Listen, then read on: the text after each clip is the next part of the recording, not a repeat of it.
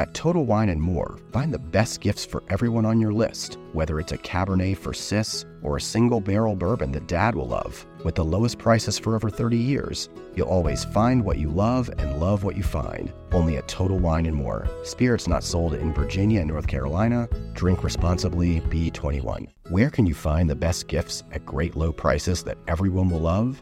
At Total Wine and More, of course, with so many great bottles to choose from. Find something for everyone on your list, whether it's a Cabernet for your sis, sparkling wine for a coworker, or a single barrel bourbon for dad. And if you need any help, just ask one of their friendly guides for advice. With the lowest prices for over 30 years, you'll always find what you love and love what you find. Only at Total Wine and More. Spirits not sold in Virginia and North Carolina. Drink responsibly, B21. Can you hear that simmering just starting to happen? So, this is where the magic of this technique really comes into play.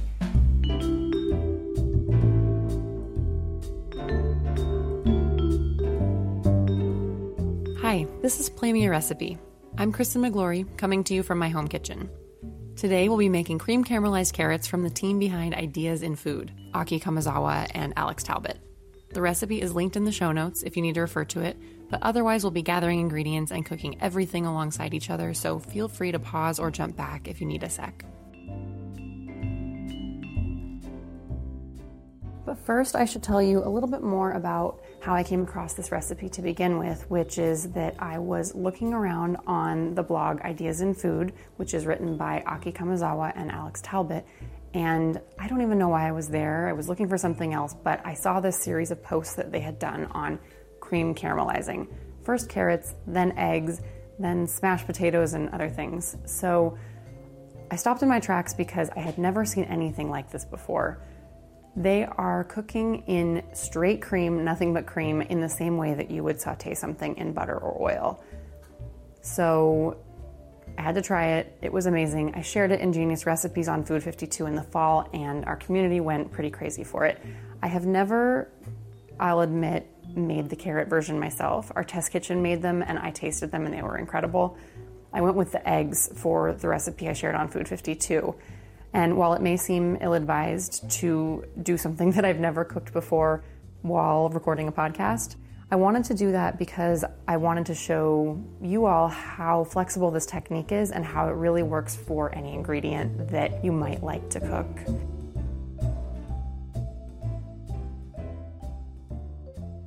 You'll need as many carrots as you want to eat and will fit in a single layer in your skillet.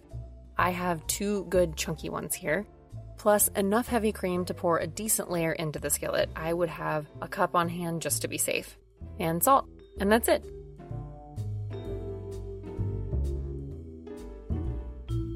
You want to choose a nonstick skillet because you will be much happier cleaning it later on. And you want to pick one with a lid, or if you don't have a lid that fits, that's fine. You can just throw on another skillet on top or a baking sheet, and that's kind of like an all purpose fits any pan lid. I happen to have a set of these nested silicone lid jobbies from 5.2 that have one size that fits really nicely on my smallest nonstick pan, so I'm just going to use that.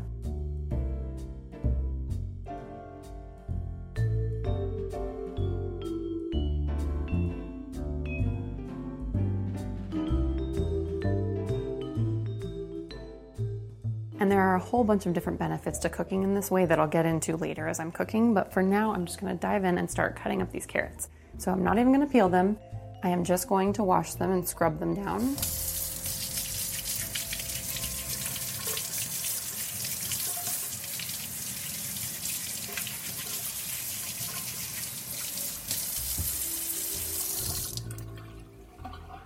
I'm pretty reluctant to peel anything these days, partly out of laziness and partly out of not wanting to throw anything away. But if you would like a more refined end product, feel free to peel. So, based on the photos on Ideas in Food, I'm gonna cut my carrot probably about the size of like a thumbnail, like about three quarters of an inch all around. And I think this is a good size because carrots are obviously a whole lot harder and take longer to cook than eggs, and so you really want to have them cut a reasonable size to cook through quickly. Okay, I actually just measured my thumbnail. It's more like a half inch, but I think you get the gist. Smallish is good, evenly sized is great, and these will cook through quickly in the pan.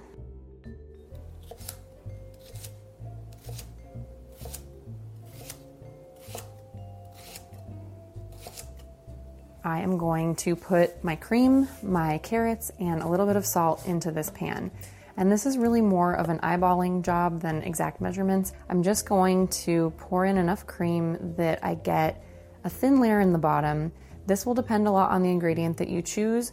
I feel like with eggs, I often realize after the fact that I've put in a little bit too much cream. You really don't need much because the eggs cook through so quickly and have so much moisture on their own. But if you're using an ingredient like carrots that needs a little bit more help, then having a slightly more generous amount of cream in the bottom of the pan, maybe an eighth of an inch deep to a quarter inch deep, is gonna go a long way. So, my thin layer of cream is in the pan. I'm gonna sprinkle in some salt and scoop in my carrots. And you just wanna make sure that you have your ingredient in basically a single layer and that there's not a ton of room left in the pan where cream could sneak off and burn and everything just kind of is snuggled in nicely. Can you hear that simmering just starting to happen?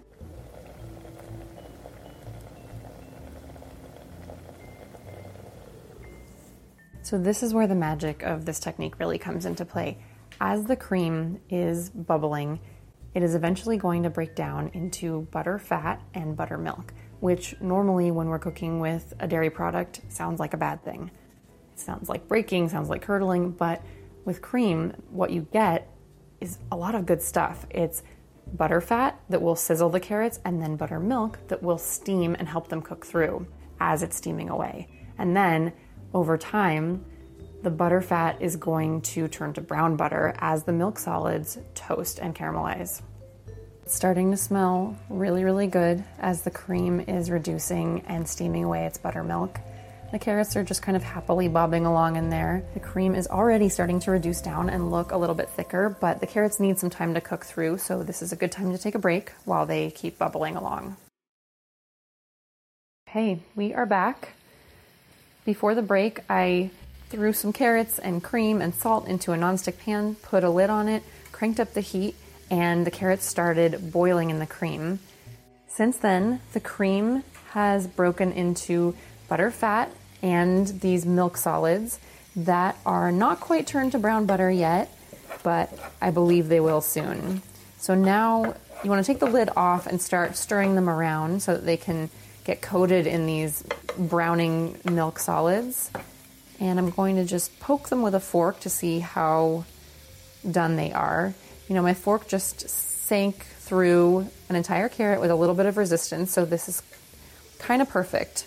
I think that just as the brown butter starts getting really nutty is right when the carrots are going to be about as tender as I would want them.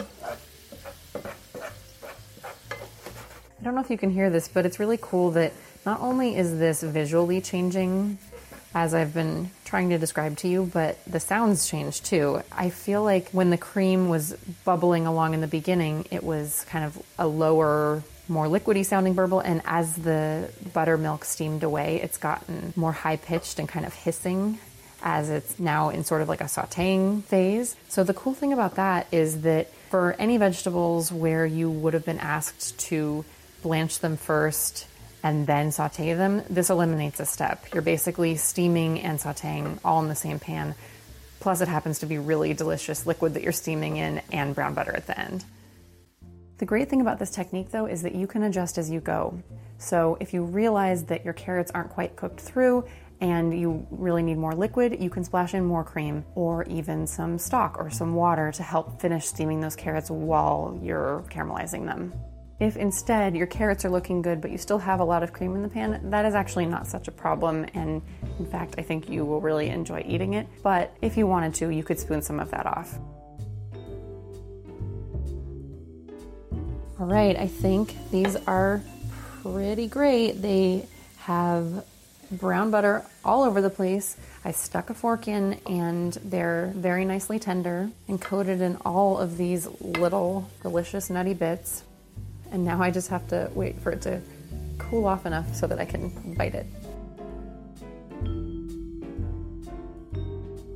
A carrot is cool enough to try and take a bite. Wow. So, just like everything else that I've made with this technique, this tastes nothing like any carrot I've ever had before. It's clearly still the sweet, fresh taste of carrot on the inside, but it has softened through with this richness that you would never get from just simply sauteing in butter or olive oil. It's got this extra nuttiness. It's even different from if you had sauteed it in brown butter because it never would have been able to penetrate that much into the middle before it burned if you didn't have that buttermilk steaming away in the beginning. Hey, how did your carrots turn out? Are they tender and nutty? Are they unlike any carrot you've ever had? Let me know how it all went by leaving us a rating and review. We'll be playing new recipes weekly, and if there's a Food 52 recipe you'd like to hear us make, email it to us at podcast at food52.com. Happy cream caramelizing.